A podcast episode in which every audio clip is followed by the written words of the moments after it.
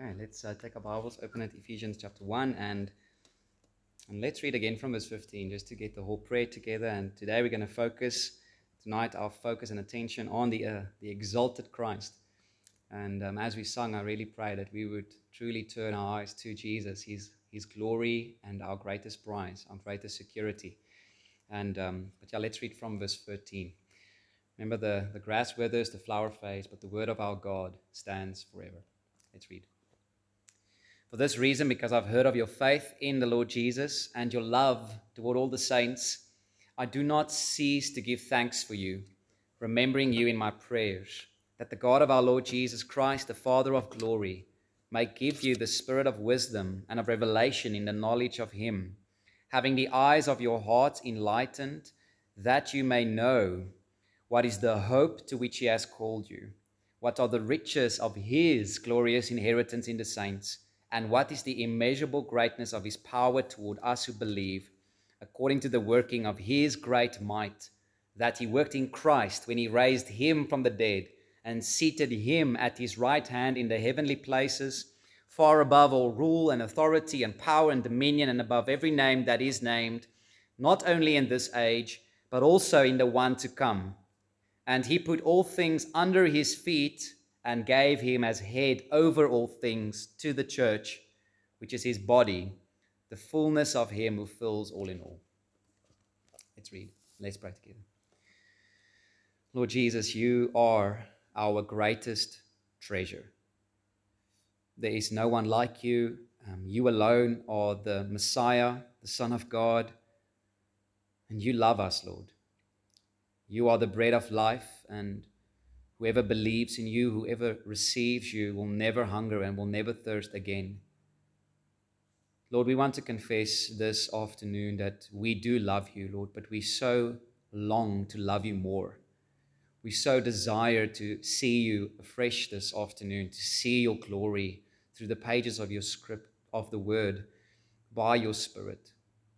Oh, Father, please give us, even right now, your Holy Spirit. Fill us with your Spirit. We ask for Him, Lord. We are 100% dependent on you to open our eyes that we may see and behold wondrous things in your law. And I pray, Lord, that as we leave here, that we would have a greater affection, a greater love for Jesus, and a desire to worship Him and obey Him in all of life. We pray this in Jesus' name. Amen. So, beloved, we are at the close of chapter 1 of Ephesians, very close to the end. Um, there's two more sermons, this one, and then next time, the last one.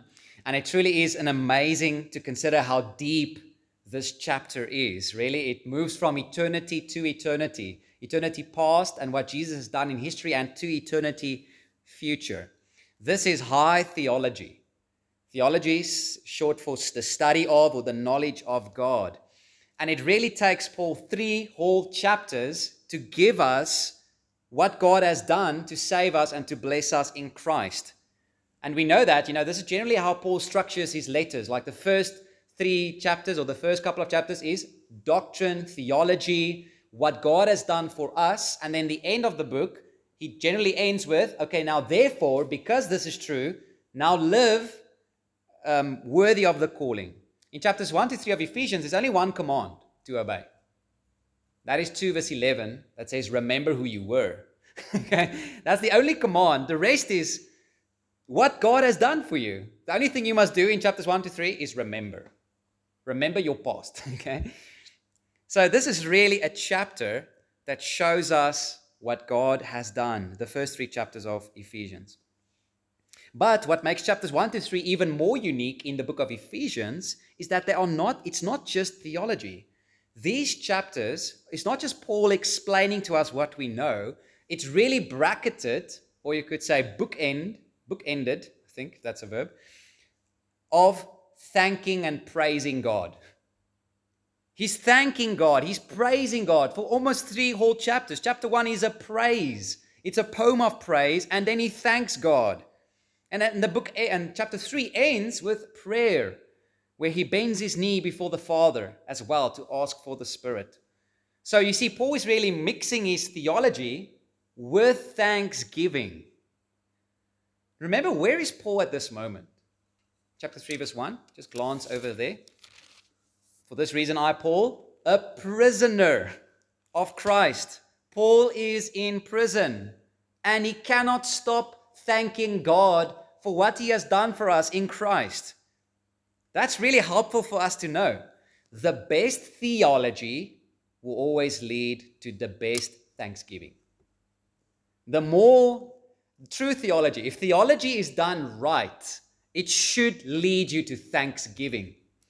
Father, we bless your name. Thank you for blessing us with every spiritual blessing, choosing us before the foundation of the world, adopting us through Christ. Thank you, thank you, thank you. The people who know the deepest theology are the people who are the most thankful to God. And that's how it should be. If, you, if, it, if there isn't thankfulness to God for what He has done, the more you study, the more you know, it's really, that's wrong. Something is malfunctioning within your soul. So the more we know God, the more we can be thankful, even in a prison, or in our case, 2021, which might feel like a prison for you, you know, or 2020 for that matter as well, these two years, but, but God is still the same. Our inheritance is untouched. And Jesus is still coming back. so we have reasons to say amen and be thankful. And Paul's desire in these verses, or you could say the Holy Spirit's desire, because remember he's inspired by the Spirit, is for you to share that thanksgiving, is for you to also, when you read and when we study these verses, to share that same bubbling up of the soul, to thank God for who he is, to praise him. The Spirit wants you to see these blessings of Christ so clearly, so vividly, that your heart would rise up to praise God. And that's really what Paul is doing in verses 15 to 23. This is what he's doing. He's thanking God for these authentic Christians who has faith in, God and in Christ and love for the Christians. And then he prays that they might be filled with the Holy Spirit in order to know, remember, three things the hope of our calling, what are the riches of God's inheritance in the saints, and what is, God, what is the Christian's present power. Now, last week we've considered the, the two aspects of that power, namely that this power is used to save us. Remember, we looked at that. The same power that rose or raised Christ from the dead raised us up spiritually as well. But it also is the power to sanctify us. It's available for us. We have, don't just have past grace or future grace, but we have present grace present grace for our sins and our trials and our sufferings. But if you have noticed something interesting of what Paul does, it almost feels as if Paul doesn't stop praying. If you read this verses, he's praying from verse 15 up until verse 19, and then he like shifts to who Jesus is. He just starts going into Jesus, raised from the dead, seated at the right hand, all things under his feet, and like, okay, but where's the amen to this prayer? But then chapter 2 just goes on, and you were dead, and he just goes on. It's as if Paul just flows between praying and theology, and it's going in, it's woven into together as it's seamless, it's natural. So he he cannot, he's busy praying, but then he almost like focuses and meditates on how glorious Christ is, how exalted he is, and that's really how secure we are because that's the same power that's working in us. And to see Jesus in that exalt, exalted position has a, answers a really practical question for us as Christians. And it's simply this it's the same thing that verse 11 does as well. It says this that if all these blessings are truly so amazing, but the question remains how can you and I be absolutely sure that we will have these blessings, that these blessings will be ours? That there's not, not some kind of an authority, not some kind of a name, not some kind of a power out there that can snatch us out of the hand of Christ. Or to put it another way, is God fighting with the devil with, with and sometimes he wins and sometimes he loses and the more we pray we, we pushes the edge to God's side and now he wins again and and the future is really uncertain because there are these powers, these demonic forces, these, these things outside that is stopping God's plan to save, sanctify, and bring us home. And so Paul answers that kind of a deep concern we might have by saying, Look to Christ. Turn your eyes to Jesus. In, in effect, he's saying this Christian, do you want to bank your entire hope on God? Do you want proof that nothing will be able to snatch you out of God's hand? Do you want to be utterly certain that God's promises for you will come to pass? Well, let me show you who Jesus is. Your Jesus. Let me show you what God's power did with this Christ and where he is right now. That is your security. As certain as Christ is God and God is unchangeable, that's how certain our blessings or our inheritance is. And this is what we need most in troubled times, right? When we are in trials like being in prison or difficult situations, we need security. We need to know are we going to make it? Because we are like sheep. And sheep gets scared. But it's as we look to the shepherd, as we look to the shepherd who loved us by laying down his life for us, that we have confidence again. So, the third thing that God's power does, not just save us, not just sanctify us, but it also secures us. It secures us. And we know that by looking at what God's power did with Christ. And specifically, as we study, as we look at this text, God's power did four things with Christ, four things with Jesus. And as we look at these four elements of what God's power did to Christ, that just increases our security, increases our confidence in our Savior. The first thing God's power did was to raise him from the dead. We've already looked at this briefly last time. Verse 20 that he worked in Christ when he raised him from the dead. Remember, nothing displays God's power as raising this man who has just absorbed the wrath of God for millions of souls on the cross. If one man was supposed to stay dead, it was Jesus. Right? We die for our sins alone. Imagine millions of people's sins on you, and you die with that. You should not come up. You should stay dead forever and ever, a million times over. And yet, God raised him up. And that's what God did with us. We too were dead in our sins. God raised us up with Christ. We have a new heart, new desires, a new love for both Christ and the church. And that's the sign that we are saved. So, the first thing God's power did was to raise Christ from the dead. Second thing God's power did, and we'll spend the majority of our time on, on number two, is that God seated him at his right hand. God seated Christ at his right hand. Look at verse 20, the rest of the verse. That he worked in Christ when he raised him from the dead and seated him at his right hand in the heavenly places. Now, that's a quote from the Old Testament. This is the fulfillment of Psalm 110, verse 1, which, by the way, is the most quoted Old Testament verse in the entire New Testament. So, the most frequently quoted Old Testament verse is this verse. Listen to Psalm 110, verse 1. This is a psalm of David, and it reads like this It says, The Lord, all caps, Yahweh, the Lord says to my Lord, Adonai, Sit at my right hand until I make your enemies your footstool. Now, this text has baffled Pharisees and baffled religious leaders of Jesus' day. David says to the Lord, Yahweh, he says that that Lord says to my Lord, Adonai, to sit at his right hand. So the question is, to whom is God speaking? David doesn't have a Lord, he is the king. There's no one above David. David is the highest has the highest position in Israel. He doesn't have a Lord. So when he says, the Lord says to my Lord, what, David?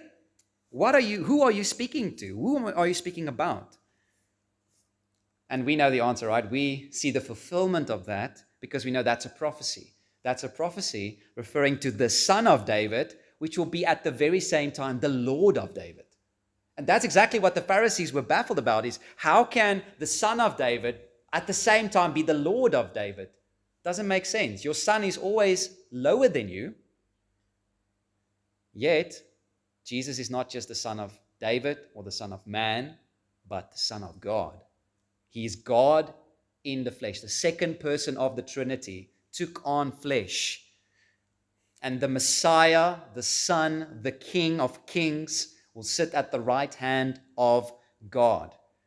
Remember when we use that terminology, right hand of God, we're not thinking of a literal right hand of God. God the Father is spirit, and he doesn't have a possess a body like ours. Rather, it's a metaphor that refers to where his position is, second in authority under God the Father. He has the, it's a position of power, position of honor. It's really a unique position, position because there is only one of them. There's not a two right hand seats, right? There's only one right hand seat, and Christ is occupying that seat. And this psalm was fulfilled when Jesus ascended into heaven. He's now seated at that place of honor and power and authority. And here's it's important to note this that he's seated at the right hand of God as a man. As a man. One like us is ruling on the right hand. One like us is interceding for us. In other words, this is important. Christ did not put off his humanity when he ascended into heaven. Some people believe he was raised bodily, but then he kind of unzipped himself of his flesh and like assumed his spiritual glory again. No, one of the amazing things about the incarnation, when Christ took on flesh, he took on flesh forever. Listen to Acts 1, verse 9 to 11. It says, When he had said these things, and as they were looking on, he was lifted up, and a cloud took him out of their sight. And while they were gazing into heaven as he went, behold, two men stood by them in white robes and said, Men of Galilee, why do you stand looking into heaven? This Jesus, who was taken up from you into heaven, will come in the same way as you saw him go into heaven. That's the key phrase.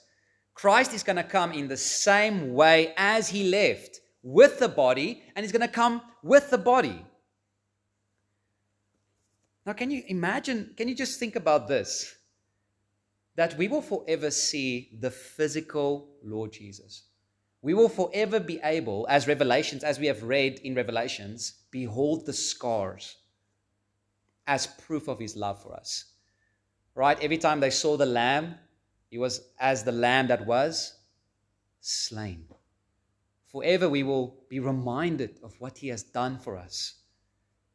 And this is why this is so encouraging. That man is our Savior at the right hand of God. He is our King at the right hand of God. He is the God man, our mediator, our representative, our Lord and Savior, forever at the right hand of God. You and I do not have to fear God's judgment because Christ is our advocate. Here's an illustration. Just to, I want you to feel this. It's like the brothers of Joseph when they find when they found out that Joseph, their brother, is second in command in Egypt. That removes all fear of Pharaoh, all fear of coming with the family because my brother is ruling and reigning. We can go. There's no fear of death, there's no fear of punishment, for my brother is ruling, right? In the same way, you and I have that same confidence to stand before God's judgment because Christ, our elder brother, who has died for us, who has risen from the dead, ascended on high, is for us. He's second in command on our behalf. But notice where Paul says Christ is seated in verse 20. He says, seated him at the right hand in the heavenly places. Remind the heavenly places simply just refers to spiritual realities. Things, spiritual truths, spiritual realities we cannot see with the naked eye, like things like the devil, the Lord Jesus himself, seated in that position of authority over our spiritual blessings, and all of our spiritual blessings. Those are the heavenly places. And here's the good news is as Christ has been raised and seated, we too have been raised and seated with him. Look at chapter 2, verse 6. Just glance over to chapter 2, verse 6. And raised us up with him and seated us with him in the heavenly places in Christ Jesus. You see, one of the implications of this is to know that as safe, as secure as Christ is at the right hand of God, we are seated with him there. That is ultimate security. That is ultimate safety. We are already above every authority in a, in a spiritual sense that nothing can snatch us out, nothing can threaten us. We are safe. And just to make the point crystal clear, Paul continues to show that he's above all kind of demonic authorities. Look at verse 21. He says, far above all rule and authority and power and dominion. Now, in, in, in the book of Ephesians, when he speaks about rulers, authorities, powers, dominion, it clearly refers to demonic powers. Just turn over to chapter 6, verse 12. At the end of the book, he says, We do not wrestle against flesh and blood, but against the rulers, the authorities, against the cosmic powers over this present darkness, against the spiritual forces of evil in the heavenly places. So when, when, when Paul says Christ is seated at above all these authorities, he's specifically thinking about demons, demonic forces over this evil, this present age. So we can't see how the devil is working, but we can know that we are safe, right? And this is, a, this is why we should trust in Christ, is because the devil is daily at work to destroy your faith. The devil is daily at work to bring fresh lies for you to believe. The de- devil is daily at work to seek to make you useless for the kingdom of God. He's daily working to tempt you with customized temptations only for you because he knows your weaknesses. He knows how you want how you are tempted in special ways and he is making all effort to make shipwreck of your faith. Will he succeed? He cannot. he cannot. Because Christ is far above and we are seated with him. Satan and demons do not have the final say. God has Satan on a leash. he cannot go one step further until unless it's permitted by him. Jesus' authority is final, not Satan's. And here's the best example of how this looked like practically. Look at Luke 22, verse 31. Luke 22, verse 31. Simon, Simon, behold, Satan demanded to have you that he might sift you like wheat. Okay, just stop there. Think about how scary that is.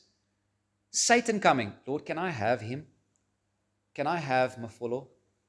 Can I have Esther? Can I have Karnu? I want to sift him and her like wheat. Let me have them. Peter might have, and what did you say, Lord? How did you respond to that? Listen to Jesus' response, right? But I have what? Prayed for you that your faith may not fail. And when you have turned, again, strengthen your brothers. Jesus' prayer is effective. It's effective, it works. He says, when you have turned, not if you have turned. In other words, Peter, because I've prayed for you, your faith will remain. It will not fail. Because the Father is stronger than the devil. My prayers are for you, and I have a higher authority than him. Jesus' authority and God's power secures us in that our faith will remain through every spiritual battle, through every spiritual war. 1 John 4, verse 4 Little children, you are from God and have overcome them, for he who is in you is greater than he who is in the world. So, what a comfort that is for us. But the text continues that Christ is not just above all demonic forces, but also, I think the next phrase refers to all human manifestations of demonic religions. So, not just demonic forces, but also above every name, every authority on earth as well. Look at 21, verse 21, the rest it says, and above every name that is named, not only in this age, but also in the one to come. False religion is always the work of Satan. It's the substitute for the human heart to worship. And along the way, there's risen some powerful names as false religions have come along. In Ephesus, in this context, the name of Artemis, for example, Artemis the Great. Right, that's how the Ephesians would have called this so called God. So when Christians hear these names, there might be a temptation to fear them. But no, Paul says he's above every name that is named. Every human name, every so called God that might scare you, you don't have to be scared of. Or when human rulers become so powerful that we tend to cower under them, like Caesar or Rome or Hitler. There's a temptation to fear them above God. Yet Christ's name is above those names. Or when someone casts a spell on you, or curses you, or an incantation, or whatever name they might use to try to entice or cause you to be fearful, Christians can be secure and rest because Christ is above those names. Every single person, every power and authority and name is below our Lord Jesus. His name is to be feared more than any other name. You shouldn't be fearful of so called names, great names, great authorities, but about his name. When will people bow their knee and confess that Jesus is Lord? When they hear his name. Listen to Philippians 2, verse 9. Therefore, God has highly exalted him and bestowed on him what? The name that is above every name, so that at the name of Jesus, Every knee should bow in heaven and on earth and under the earth, and every tongue confess that Jesus Christ is Lord to the glory of God the Father. At the name of Jesus, people will bow. Think about the greatest name that is still going to come, the greatest name that will be demonically empowered, right? The Antichrist. He will be the greatest name that will ever come that we might be the most tempted to fear. And you know what I love about Second Thessalonians 2? How does Jesus win him? What does he do? Second Thessalonians 2 says, He kills the Antichrist by the breath of his mouth. As easy as breathing. The Antichrist is dead. You know, when you like were looking forward to this UFC fight or this boxing fight, and you're like, it's like the main event, and everybody waits, and then the first punch, the guy's down. You're like, wow, that was a waste. That was money wasted. Right? You know, in a very, very similar way, it's going to be like that. It's like, this is not a competition. This is not hard for God, for Christ. It's not going to be a fight. It's not going to be a challenge. But then, just to like help us to really believe this, not just presently, but in even a future possibility cannot happen. Verse 21 Not just every name that is named, not only in this age, but also in the one to come. There isn't even a future possibility that something will come stronger than Christ to rob us of Christ, to rob us of our inheritance. Nothing can. So, beloved, the first application of this, and I've already alluded to it, is to stop thinking that God and Satan are somehow in this cosmic war and they are at they are equal with one another, sometimes winning, sometimes losing. You should not think that there's any spell, any demon, any spirit, any ruler, any authority in whatever realm, what you can imagine, that can overthrow his plans, overthrow his purposes, who can act apart from God's authority. No. Or do not think like some do, that God is so high that, he, that He's really helpless to protect us from the myriad of millions of spirits between us and Him, between earth and heaven. And we have to try to find our way through the thousands of mediators before we can reach this all high God. No. God is our Emmanuel, God with us, God in us through His Spirit and we are seated with Christ in the heavenly places. That's where we are. That's our position. So if something bad happens to you, if a curse or whatever power, whatever authority is launched against you, this is what you need to believe. This only comes to me by the express permission of my Father. Express intentions of God for my good. This doesn't come to me outside of God's plan. As if God is frantically trying to protect us from all the spiritual forces around us. No. All things work together for good.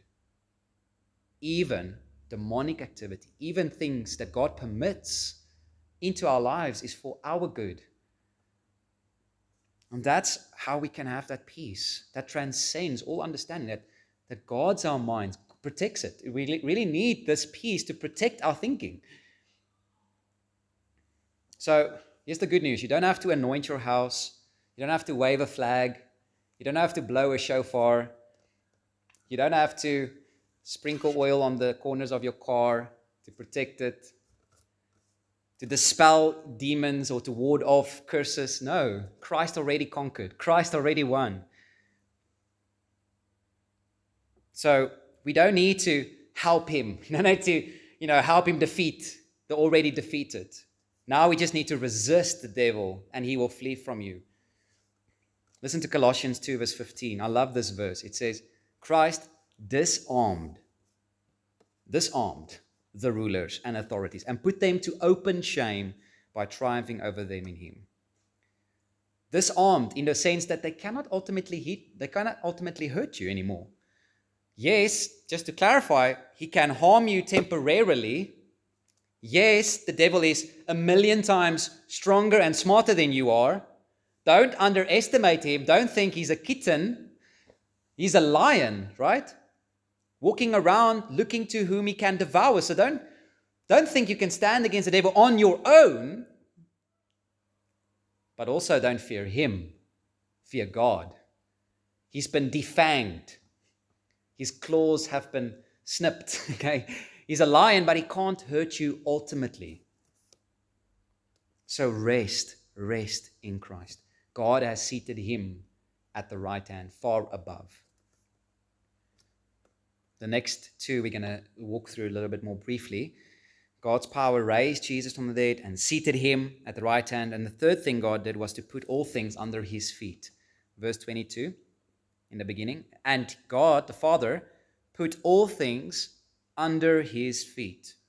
So this is not just a logical um, progression of, of course, if he's above all things, that means all things are now under his feet. But this is really an echo of a quote in Psalm chapter 8. This is quoting what Adam and Eve were supposed to be doing, but now as our, the second Adam, Christ is fulfilling. Listen to Psalm 8, verse 6. So David is reflecting on God and how he made him. So you have given him, man, dominion over the works of your hands. Look at the next phrase. You have put all things under his feet. He's speaking about mankind, Adam and Eve. God has put all things under the feet of Adam and Eve all sheep and oxen, also the beasts of the field, and birds of the heavens, and the fish of the sea, whatever passes along the paths of the seas. So David is reflecting on how God created us to have dominion over his creation, that all things were supposed to be under our feet. But what was the problem? We failed miserably. Instead of wisely ruling creation for God's glory, we began to worship creation for our glory. Instead of wisely ruling all of creation for the good of others, now we are seeing how much we can take for ourselves and our own pleasures. Adam failed, and so did we. But the second Adam came the second Adam came, Christ. He came to fulfill what the original design for man was. And that's why this language of all things being put under his feet is really meditating that Christ is restoring creation. He is going to rule creation as it was intended. Do you want to know how Adam and Eve were supposed to rule? Look at the cross. Love others to such an extent that you give up your very life for the good of others. The first Adam went to the tree to commit the most horrible sin that you can imagine, to destroy the biggest, the most amount of people you can imagine.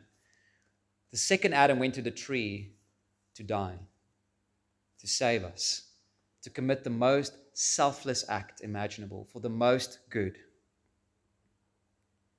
And that last enemy that Christ is going to put under his feet to rule is death.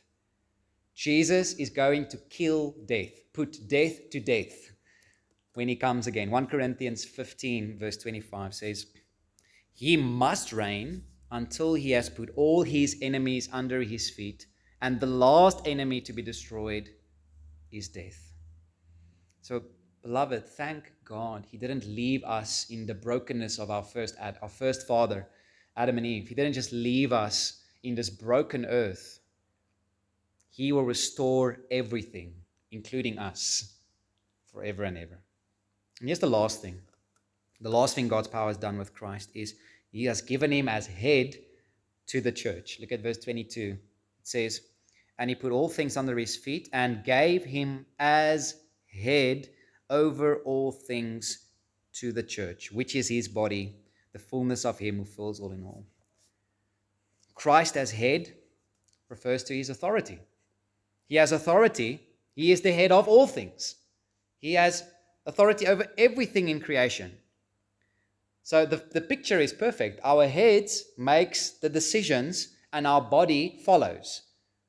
What your head decides, your body responds to. So Christ is the head. He's ruling all of world and the, all of the world's history. But do you see why this is so com- comforting? He is the head of everything to whom? In the end of verse 22. As head over all things to the church. To the church. Everything Christ does, he does for us. He does for his bride. Every decision, everything he permits, everything that he allows is always for the nourishment and cherishing of his bride, the church.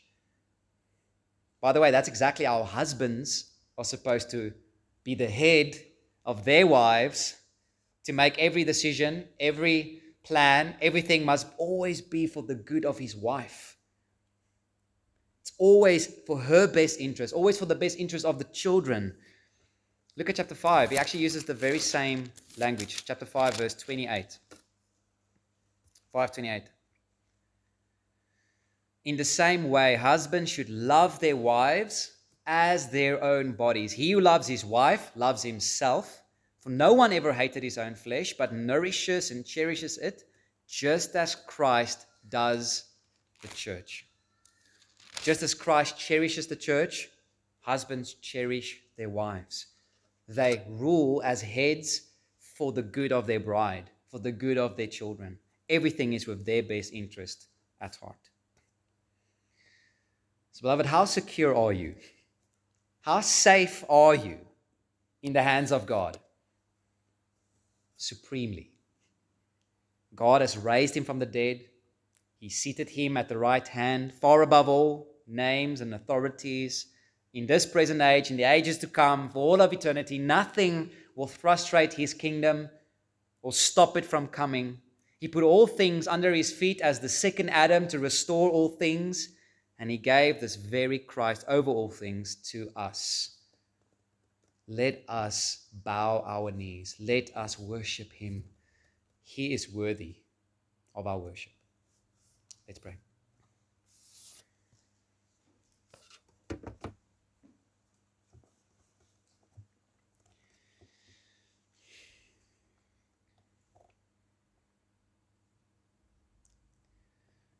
Lord Jesus, we, we thank you for your glory that we can behold in this text.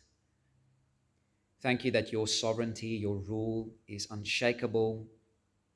Thank you that you are praying for us. Even at this very moment, Lord, you're praying for all of your brothers that our faith will not fail.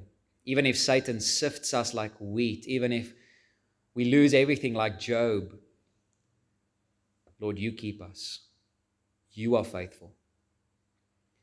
Lord, I pray that you will please protect our hearts from any and all fear of any authority, whether human authorities, whether demonic authorities, Lord, that we would not fear those.